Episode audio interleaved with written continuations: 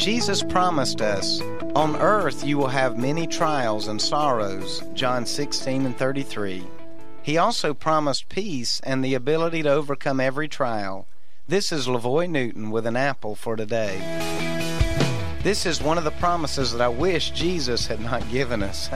On earth you will have many trials and sorrows, but as I've traveled through life, I've come to realize it to be true. We do not like trials and sorrows, but they are a part of life. I guess, in a way, I'm glad that Jesus told us they would come our way. But he also promised to give us peace in the midst of our trials and sorrows, as well as the ability to overcome them. If you're going through a trial today, or a time of sorrow, I want to encourage you to turn to Jesus for the peace and strength that only He can give.